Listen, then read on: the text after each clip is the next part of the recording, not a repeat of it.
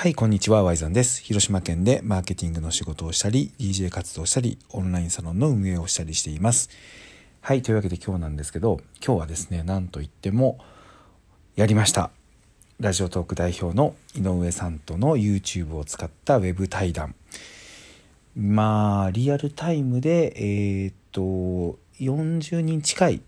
視聴者さんが見に来てくれまして、えー動画はアーカイブも残しているのでその後も再生されて今200回を超えたぐらいかな、まあ、僕のねまだ始めたばかりの YouTube チャンネルでどれぐらいの人が見てくれるのかなっていう不安は正直あったんですけど、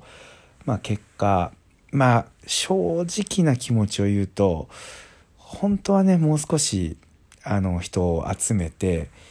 井上さんにせっかくねお時間をいいているので多くの人に聞いてもらいたいなと思ってはいたんですけどまあそこはちょっともう少し僕も頑張らないといけないのかなっていうとこですね。ただまあえー、と今からもですねそのアーカイブがどれだけ見られるかっていうところによってさらに届く範囲が増えればですねもっともっとラジオトークが盛り上がっていけばなというのを、まあ、一配信者でありそしてまあなあそうですよね、まあ、なんでこんな一生懸命になってるんだろうっていうのが僕も一配信者の立場からまあねわからないんですけど、まあ、やっぱ今日の話を聞いてて、まあ、単純にですねなんとなく感じてはいたことだけど、まあ、やっぱりラジオトークのその風土というか、まあ、空気というかですねえーまあ、言うならば運営している人たちが、まあ、肌感覚としてすごくやっぱ合うというか、まあ、もうもう本当にすっげえストレートに言ってしまえば、まあ、やっぱ単純に好きなんだなっていうことを思いました。でそう思った理由っていうのがやっぱいくつかあって中でもねそのすごくいい例えというか面白いなと思ったのが井上さんがこのラジオトークというのをですねあの人から一人カラオケの人からなんですけど人からに例えて、えー話してるところがあってそれがですね何て言うのかなものすごく包容力のある言葉だなと思ったんですよね。途中話の流れ的にあのーやっぱり配信するんだったらこうコンセプトを決めた方がいいとかそういうような話の流れになったんですよね。でこれは、まあ、もしねまだ見てなかったら動画でどんな内容かっていうのをね是非聞いてほしいんですけど、えーラジオトークのトップ画面にいろんなジャンルカテゴリーに分けておすすめテーマに分けたおすすめが表示されてると思うんですよね。えー朝に聞きたい仕事に役立つトークとかあの心理学のトークとか、えー好きな声とか、あのーいろんなのがあると思うんですけどなんとねあの種類が、えー、と確か100種類ちょっとどの部分を取って100種類って言われたのかはちょっと正確には僕もね、あのーちょっと聞き直してもう一回確認しようかなとは思うんですけどいずれにしても、まあ、かなりのね数の切り口で、えーテーマごとに分けられてるみたいなんですけどなんとねその仕分けっていうのはあのーラジオトークのですね運営の、えー人が実際にラジオを聞いて分けてるらしいんですよね。これびっくりですよね。だから僕らが配信したトークっていうのは運営の方が必ず聞いてくれるらしいんですよ。そしてそれをどこに出すかを決めると。ただそうなった時にあのーこうなんていうのかな雑記ブログみたいなブログで言ったら雑記ブログ、えのようなあの日記とかみたいな配信だとカテゴリーが定まらないとどこに出していいかわからないみたいな話になって、まあ、やっぱり多くの人に聞いてもらおうと思うんだったらテーマ、えーコンセプトっていうのは大事だよねっていう話をしてた時に、まあ、やっぱりね、あのーそこにとどまらなかったところ話がねそのとどまらなかったところがあの井上さんのこう魅力というかですねなんかラジオトークの風土がよく出てるなって僕は思ったんですよね。まあ、要はあの見てもらうためにコンセプトを定めろっていうふうにやっちゃうといろんな使い方している人がいるわけですよ。もう僕みたいに、まあ、やっぱりこう影響力をやっぱり広くね、えー深く僕はまあやっぱ深くをね大事にしたいんですけど、まあ、その誰かに何かを伝えるためにやってるっていう人であれば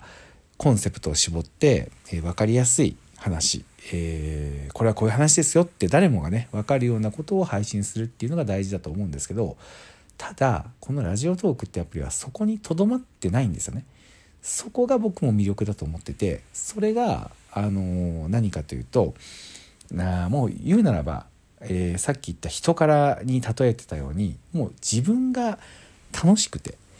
もう自分が、まあ、誰に聞かせるっていうわけでもないけどとにかくやっぱこう声を出して自分の好きなことを話すっていう場になってるっていうことがあるじゃないですか。そういう配信をしてるのがすごく僕はこのラジオトークの意義だなと思うわけですよ。くしくもあの僕の周りの友達がね僕がラジオトークいいよっていう風に話した時に結構ねいろんな人が始めてくれたんですけどやっぱり続いてるのってそんな風に一日にあった出来事とか、あの自分のパーソナルな部分のこととかを、えー、やっぱり楽しくね自分が何より楽しく話してる人っていうのがやっぱり一番続いてるなっていうのをすごく見て思うんですよ。そしてそれってやっぱりあの僕はね気にしなくていいと思うんですけど、まあ、やっぱり多くの人に見てもらいましょうっていうベクトルになった時にちょっと落ち込んだりねする傾向をまあこれに限らず何度となく今まで見てきたんですね。もうブログでも何でももう SNS でもなんですけどあのー、なんか役に立たない立つ配信をしないといけないってやっぱ思い込む人を何度となく見てきて今回も、まあ、やっぱり見てもらうための話っていうのをしてたら、まあ、いろんな人が聞いて見てくれてたのでそんな風に受け取る人もちょっといるのかなと思って僕ちょっとこれどうフォロー入れようかなみたいなのをねちょっと思ってたら、まあ、すかさずね井上さんがやっぱりもう全然それでいいと。あのもう人からみたいなイメージで、えやっててでちょっと人からやってたらなんか上手くなってきてたくさんの人に聞いてもらいたいなって思ったらちょっとこうオーディションを受けるみたいなそんな風な話をしてくれてたんですけどこれが僕なんか今日本当にねなんか一言で言い表せないぐらいいろんなことを話してもらったんですよね。その視聴者の属性だったりとか、えー、その表示ロジックだったりとかあとはこの機能についてなぜこれがあってこれがあの実装されてないのかと。で今後はどういうふうな機能を実装していきたいかみたいな本当にね幅広い話を聞かせてもらったんですけど僕がやっぱり一番印象に残ったのはもう本当に人からみたいに自分が楽しいっていうので使ってくれても全然いいっていうのをサービスの代表の方が言われてるっていうのはすごくやっぱり配信してる人のハードルを下げたというかあのー安心感を与えたみたいな印象はやっぱすごく受けました。はい。なんでちょっと今日はもう思いついたままにねその配信の感想をガーッと喋っちゃったんですけどとにかく聞いてほしいですうんあの言うならばちょっと1時間ねを超える長期配信にはなってるけどもうねさっき僕も自分で撮ったのね改めて聞いてたらもうあの音だけで十分成り立つんですよ。映像見なくていいんでもうなんかながら聞き作業とか家事とかしながらちょっと聞いてほしいですね。井上さんの思いとかどんなんかねほんと伝わってくるんですよ。くしくもねラジオってその人格が出るもんなんですねみたいなことを僕途中で言ってたけどそれがあの対談で話してる井上さんの言葉からくしくもめちゃくちゃ伝わってくる。そんな配信で僕はまあすごく楽しかったです。でやっぱりもっと多くの人に聞いてもらいたかったなっていうのを振り返って思うので、まあ、もしまたね第2回をやらせてもらうんであればその時は、えー、できればリアルタイムで100人集めて、えー、多くの人に聞いてもらってでその100人がシェアしてその向こうにいる人にラジオトークの存在が伝わると。でそうすることで僕らが今このねプラットフォームとして使わせてもらってる場が盛り上がっていけばもっともっとこう活性化して、えー、面白い、あの、プラットフォームに、ね、なっていくんじゃないかなっていうふうにすごい期待と同時にもっと自分も頑張ろうというふうに思える、えー、配信ができました。はいというわけで今日はあの感想ということになっちゃったんですけど繰り返しになるけどできれば聞いてほしいです。はいそんな内容になっておりますので、えっ、ー、と、概要欄にリンクを貼っておきますので、もし興味ある人がいたら見てください。はい。というわけで、えー、今日のラジオは以上になります。最後まで聞いてくれてありがとうございました。ワイゾンでした。おやすみなさい。